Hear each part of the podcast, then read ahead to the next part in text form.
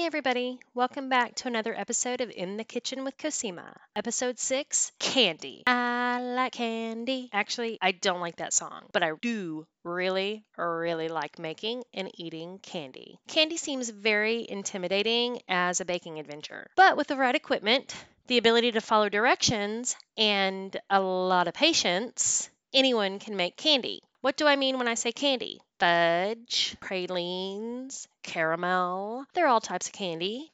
Peppermints, lollipops, divinity, nougat, chocolate bars, and toffee.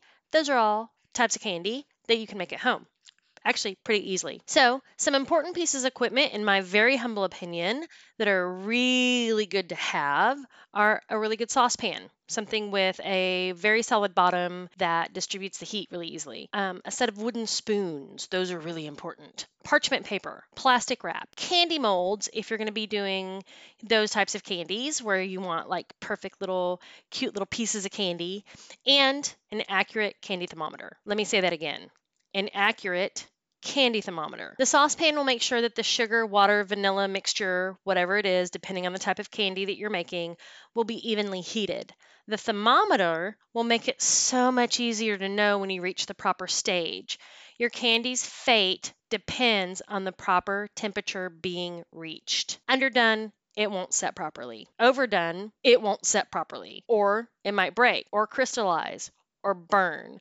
So many sad things can happen when your candy is not cooked to the proper temperature. Different types of candy will require heating to temperatures that are described as stages softball, hardball, crack. Many candies will require low and slow boiling until the temperature reaches that required stage. Once the stage is reached, that's when the real fun begins because otherwise you're really just kind of watching a pot boil. So for some candies, you let it cool until the candy can be shaped. For others, you pour it into molds immediately so it sets into the shape right away. So you do that for like lollipops and the hard candies. For some, you beat the candy mixture until it's a certain consistency and then you pour it into a pan for cutting later, like fudge, nougat, toffee, caramels. Others you pour it out onto a nonstick sheet, like pralines or brittle, or over other treats like popcorn.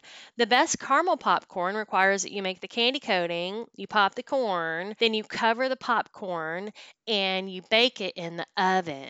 It makes it crunchy and delicious. Some candies will require them to be cooled completely before you can take those next steps. So, like nougat, caramels, and even toffee. So, if you're going to make your home homemade candies, like you think that you're, you know, Whitman's or something, and you want to make a sampler box, you can dip your nougat, your caramels, and your toffee in that tempered chocolate, and you create your own candy box treat. This is a special treat to give for the holidays People love getting candy, and when they find out it's homemade, it makes that gift that much more meaningful. One year, I did make a sample box of candy for people from work. I made coconut pecan pralines, caramel popcorn, and fudge. I wrapped everything up in little plastic bags and tucked them into cute little boxes and handed them out as gifts. It's fairly inexpensive. I mean, I have most of the ingredients to make candy on hand pretty much all of the time at my house.